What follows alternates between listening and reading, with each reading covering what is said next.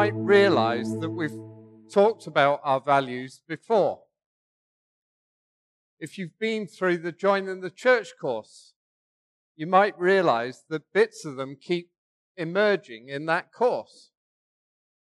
So, why are we revisiting them? Well, the short of it is it's easy for us to forget who we are. And Ben reminded us last week about how the Israelites kept forgetting about who they were, about who God had made them and called them to be. That He'd approached and made a pact with Abraham, and Abraham and his family were then in a special relationship with God. And it wasn't that they were special, as Ben said. There was nothing special about him, but he was the person who was picked to represent what it's like to be in relationship with God. Abraham then, by the grace of God, gave birth to a nation. And, sorry, I'm going to stop this because it's distracting me out the corner of my eye. And now I can't stop it. right, never mind. Um, but the, the point is that um, God wanted a group of people to demonstrate what it's like to be in relationship with Him. But the Israelites kept forgetting who God had called them to be. And so, in the same way, we want to be a people who remember our relationship with God and what we're called to be. So, these values aren't everything we believe in. These five values, they're not everything we hold to, but they're a key part of who we are. They're a key part of what differentiates us as a church from other churches in the local area. So we believe in the authority of the Bible. We believe that our meetings and as we go around ought to be presenced by God, that we carry God around with us and that we know what it is like to interact with the Holy Spirit. That was the great thing this morning was sometimes it feels like, we're, we're stopping. Why are we stopping? No, we're just waiting for the Holy Spirit to finish bringing what Ben started with the tongue. We're waiting for the interpretation so that we understand what God has said. It's one of those gifts that God gives to his people that sets them apart. We believe in serving.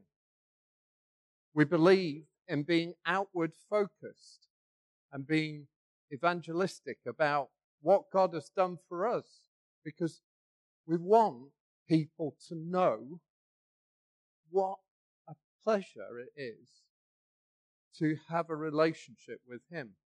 It actually fulfills us. But the biggest thing that has struck me since I started coming along is this sense of community. That is the thing that we hold dear, that our coming together is important. Now, if you're going, oh, I struggle to read my Bible, or I struggle to come along to the prayer meetings, or I, I just struggle. Don't feel under condemnation. Okay? Because the condemnation doesn't come from here, from us talking about our values. It's coming from the devil and what he would say against you. And he's trying to knock you off worshiping and praising God. We're already doing these five things all we're doing is we're revisiting them to refresh it in our minds. You already are hitting the mark. The thing is, God has a way every time I listen to these, and, and this is probably about number five I've preached, but sort of we've had six or seven of them um, going through our values in the time that I've been here. And each time, God just goes, ding, ding. Just focus on that. That's the next thing. There's always a room for improvement.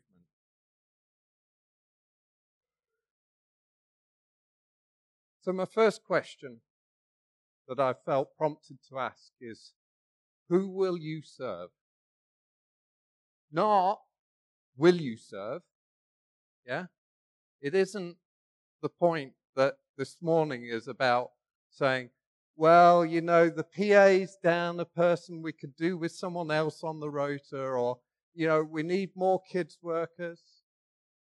But this morning is the question is, who will you serve? See, inherent in that question is that we all serve someone. We all serve someone, even if that someone is yourself. We were made to serve God. He made us to serve Him so that we would rule over creation.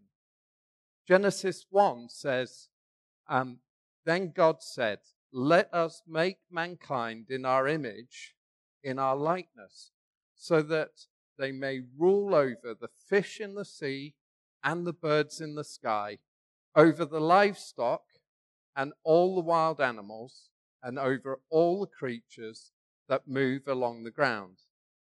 So God created mankind in his own image. In the image of God, he created them. Male and female, he created them. God blessed them and said to them, Be fruitful, increase in number, fill the earth and subdue it. Rule over the fish in the sea and the birds in the sky, and over every living creature that moves on the ground. Then in Genesis 2, it summarizes and says, The Lord God took the man and put him in the Garden of Eden to work it and care for it. So God created us to serve Him by ruling over creation. But that was always where we were created to be. We were created to serve. Thankfully, God didn't leave it there. He didn't just give us a book or a set of books and a set rules and said, There you go, off you go, go do it. But he actually sent Jesus. And Jesus came to show us how. We talked in our series of Mark that we, we put aside. In Mark 9, um, Jesus goes up the mountain with uh, three disciples, and it's headed the Transfiguration. But God appears there and he says, This is my son. This is Jesus, my son, whom I love. Listen to him. See, we're Christians. That's what we get labeled with. But the point about that is we're Christ Ians. We want to be like Christ. We want to follow Christ. We want to follow Christ's examples. And he spoke often, sometimes explicitly, like when he was washing the disciples' feet, and he said, You need to do this. You need to be the least in society, serving. But he also did it implicitly. That means he spoke things that weren't saying, this is what you need to do, but he demonstrated and talked about the things. And so Jesus came to serve and to show what it is to serve. Matthew, in his account, um, talks about, uh, he groups together a set of stories in Matthew 24 and 25 about Jesus coming again um, and about the times that are going to be ahead of the disciples and ahead of us. Um, and amongst those, he had um, these verses. They talk a lot about serving, about following the commands of Jesus, and how easy it is not to. When the Son of Man comes in his glory and all the angels with him, he will sit on his glorious throne.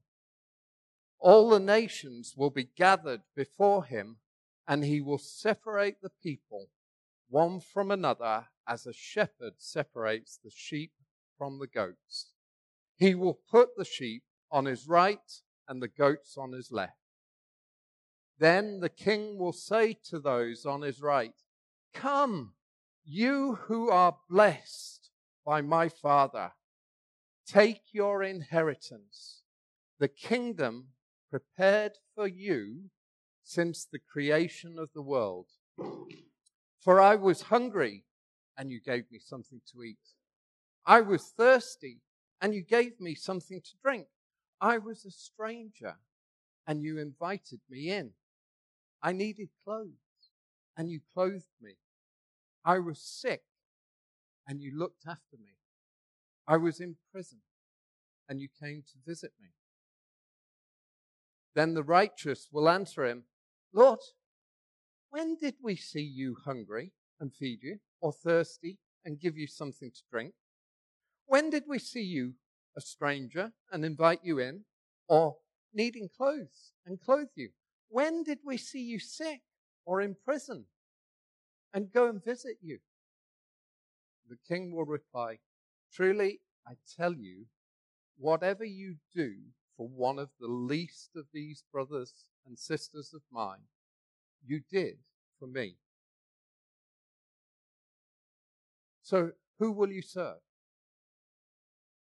When you serve here in the church, you serve Jesus. That's what we're called to do. We're called to be of service and serving Jesus, serving God.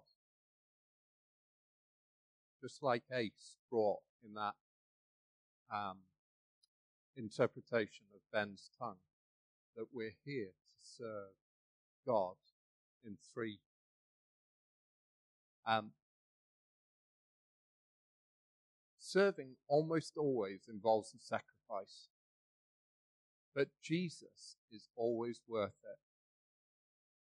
I think about the parable of the person who finds treasure in a field and he goes and sells everything he's got just so that he can go and buy that field.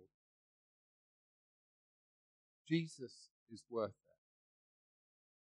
When we serve, it's so easy to go and hold on to the sacrifice that we're making. Whenever I come home, I'm always the one who has to make the dinner. I'm not, by the just in case you were wondering.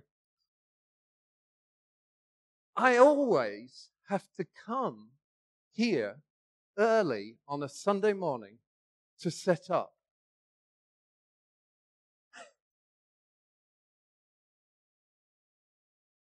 You need to watch those always and have tos in your conversation.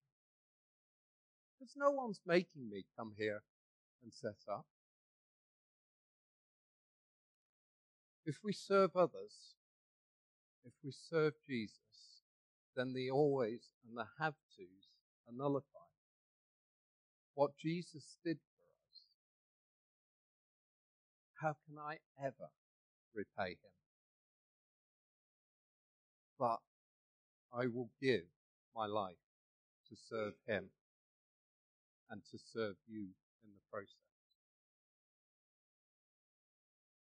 In Luke 14, Jesus was at a, um, he'd gone to a, a Pharisee's house and quite a high up Pharisee. And he was just making some observations and, and looking at sort of what was going on. And um, in the verses in Luke 14, uh, Luke records when Jesus noticed how the guests picked the places of honor at the table, he told them this parable. When someone invites you to a wedding feast, do not take the place of honor, for a person more distinguished than you may have been invited. If so, the host who invited both of you will come and say to you, Give this person your seat. Then, humiliated, you will have to take the least important place. But when you're invited, take the lowest place, so that when your host comes, he will say to you, Friend, move up to a better place. Then you will be honored in the presence of all the other guests. For those who exalt themselves will be humbled, and those who humble themselves will be exalted. Serve Jesus humbly. That's actually what we talk about our value being is humbly serving. Don't serve for position. Don't go thinking that, oh, if I really dedicate myself out in the kids' work, it will be noticed. And that will mean that I get to be an elder. Doesn't work that way. Don't serve for position. Don't serve according to the label that people give you. I'm a teacher. I teach all week. I couldn't possibly spend my weekends teaching in kids' work. Or I'm an elder. I it's above my pos or it's below my position to go and clean the toilets. Couldn't possibly do that. Don't you know who I am? I can't change a dirty nappy in kids' work. I jest, but if you ever see any of the elders making that mistake, just prompt them. Say, hello. But that's not our heart. You see, there's nothing too low for me to go and do. If the toilets need cleaning, I'll go clean the toilet. If I need to be here at nine o'clock to set up PA, I'll be here to set up PA.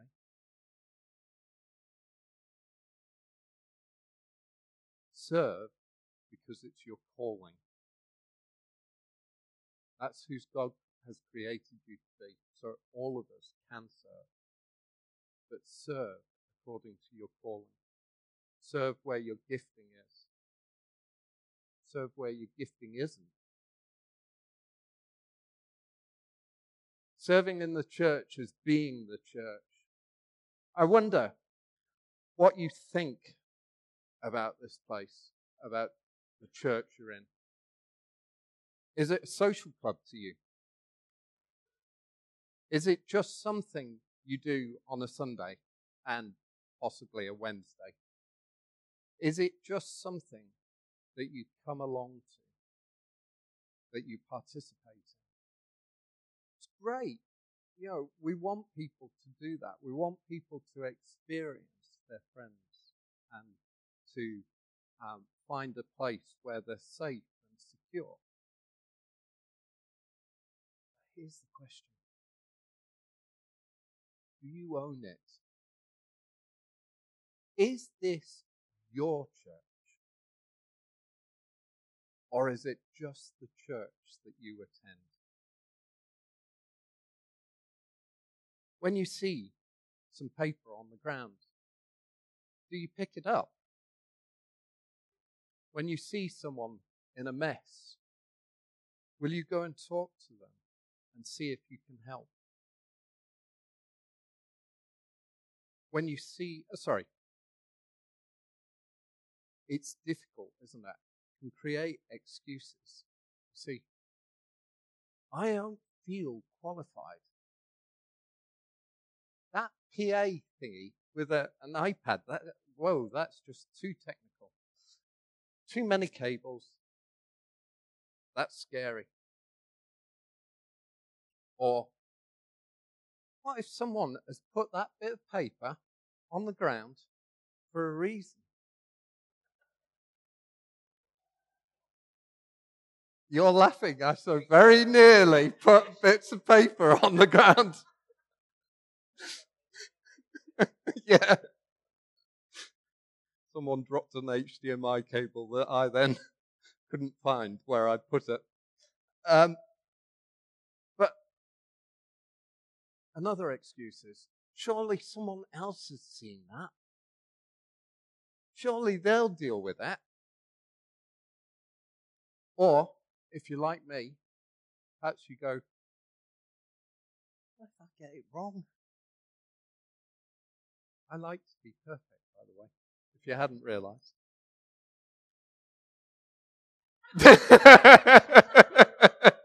Thanks for that, Andrea. But we need to think about, as though we're owners, and rather than just being participants. If you aren't sure, it's okay to ask. If you if someone's better qualified, it's okay to delegate. I don't mean just sort of, oh, can you just deal with that person there? Because, you know, that's in your gifting. No. Delegation means you still have a responsibility. You've still seen it. So get alongside the person who is gifted and learn from them. If you've seen something out of place, but you aren't sure if it's out of place, then ask around. One of the great things this morning was Shagun said just before we started. He said, Are those cables meant to be there? or do I need to tidy them away? Oh, it was brilliant because, yes, actually, I've set them up to be there. But in my normal OCD kind of stuff, and I'm doing a disservice to those with OCD, but I like things tidy. And Shagun's picked up on that, and he sort of says, well, that looks a bit messy compared to what is normally there. So so Shagun asked, you know, are those needing removing or are they deliberately out of place? I wonder what you see that's missing. We've had people talk to, to us about sort of um, the need to look after the poor and needy around Blackpool. now we were able to say we actually give to a charity that is able to do that because we're not resourced to go out there and at the moment and deal with poor and needy. But what do you see around the church that's missing? God, and I already kind of hinted at this, but God might be highlighting that to you and that's why no one else is seeing it. If you notice something, it may well be that God is going to use you to deal with that situation. That in doing that, you might think you're not equipped, not able to do it. But God will equip you to serve doing that.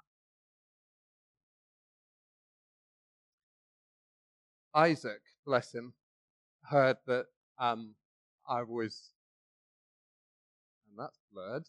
Um, sorry, distraction. And Isaac, bless him, heard that what I was going to be speaking on today um, a couple of weeks ago, and um, he sent me a video, and um, I thought about summarizing the video and so forth, but I thought actually it might just be better to play the video. So hopefully this works. If I'm honest, I never really liked the church. I didn't even really like Christians that much. I used to think of it like a package deal.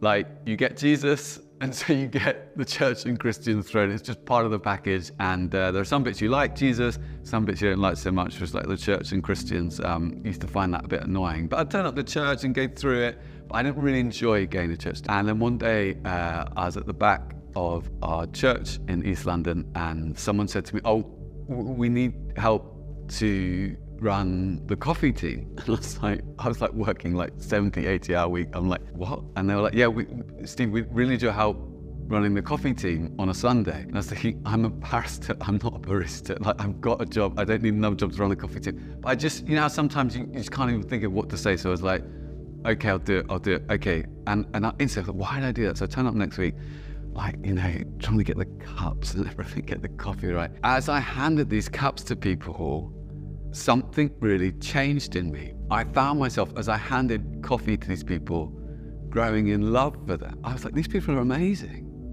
Like, this is this extraordinarily diverse community. It's been gathered from across the area.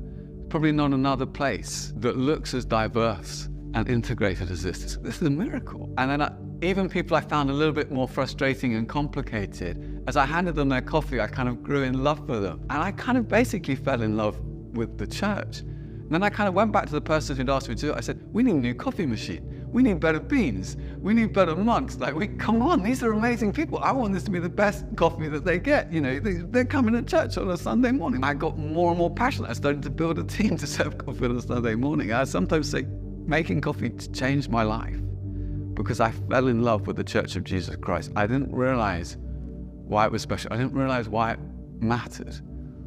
And as I made coffee for people, I suddenly realized, oh, the church is like the bride of Jesus Christ. It's like the thing he gave himself for. Like the church is God's plan for the salvation of the world. There's no plan B. And God is going to build his church, and the gates of hell will not prevail against it. So, like, God is putting all his eggs in the church basket. And I realized over those few weeks, there's a beautiful thing here. Yes, it messes up. Yes, it makes mistakes. You'll never find a perfect church, but it's a beautiful thing. And I thought, that's what I want to spend my life building. It's amazing, isn't it? That the guy comes to church and he kind of goes, well, kind of a package deal. It's, it's Jesus, and then you've got the church and the bits and pieces around it. And like Jesus, but the church stuff new. But he then starts serving. And I would say he finds his fulfillment. He finds what God's created him to be. And through that, he finds a love for the people around him. He finds a passion for what he's doing. That's what we're meant to do. That's what service is about. Finally, just wanted to, I, as I was preparing sort of um, this uh, word, I was just challenged by God with this question. And he said to me, Are you all in? Andrea's been reading some books recently, um, partly about you know, sort of um, uh, being a Christian and how to um, sort of stand on what God has done, and in particular, talking uh, to um, atheists. Um, but a number of these books have talked about our default, what we default to is that we look after ourselves. That that's our number one. After all, that's why the fall happened in the first place. Was I can well imagine that part of what the devil was digging around was kind of going, look at all you see. It's kind of finite. It's kind of, you know, are you really going to have enough? Certainly later on with uh, um, I forgot the name of the twin boys who came next, but um, you know, there's always been a question of is there really enough for you? Um, maybe, as well as looking after yourself, you'd also look after your family because they're fairly important to you. Possibly, if you've got loads of resource, loads of energy, loads of things to do, you might look after the tribe that you're in. You might even be forced to serve your nation. But to serve others, it doesn't really compute. It's not our default, except that we died with Christ and we were made new, brought in new. And our new bodies, our new person, has a no, it's about serving others, it's about other people. See, we stand out when we do that. See, we're not called to just serve here in the church. Yeah? These five values, yes, they're about the church, but as Ben was saying this morning, it doesn't end at these doors. You don't finish at these doors. Are you all in? Are you going to take our values out to the world out there? You know, the Bible Project is going through the Sermon on the Mount, um, and they are um, going to deal with it in a load of detail.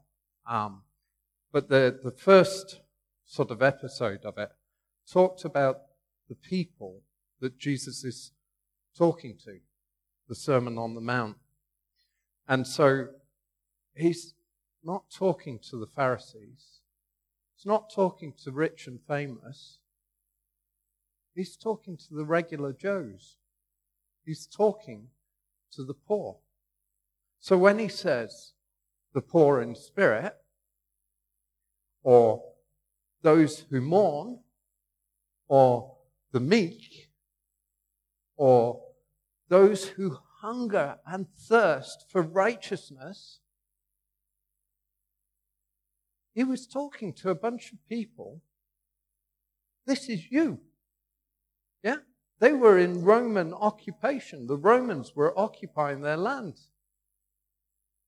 And so often you'd be saying, This isn't right that these Romans are here.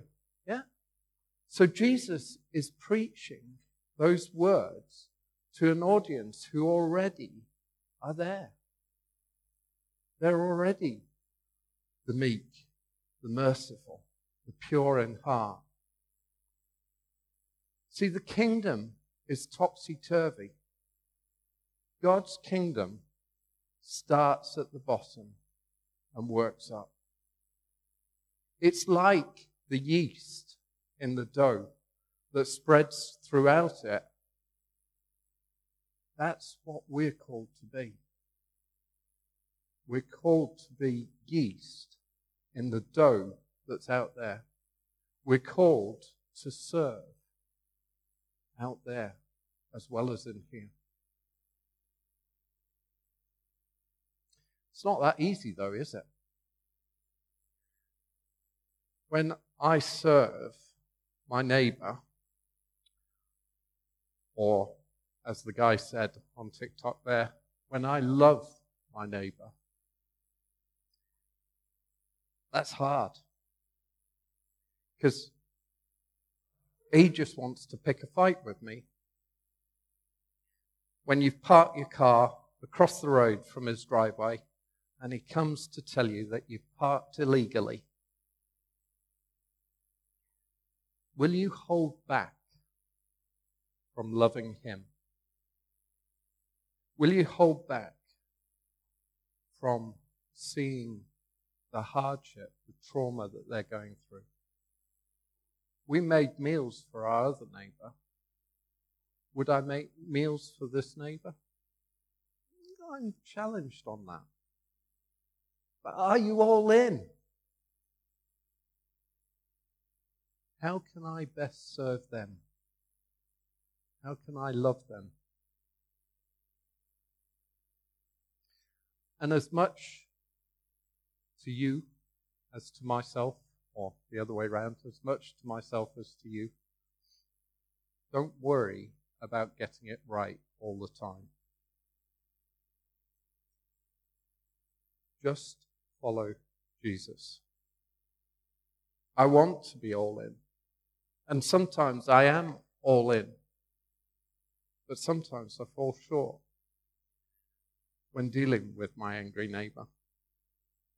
Sometimes I'm all in. But then I walk past the dog poo on the pavement in my neighborhood, even though I've got dog poo bags in my pocket, and I don't pick it up. I'm all in until the politics in the UK drives me round the bend and I forget to get involved. I forget to even just encourage those who are involved.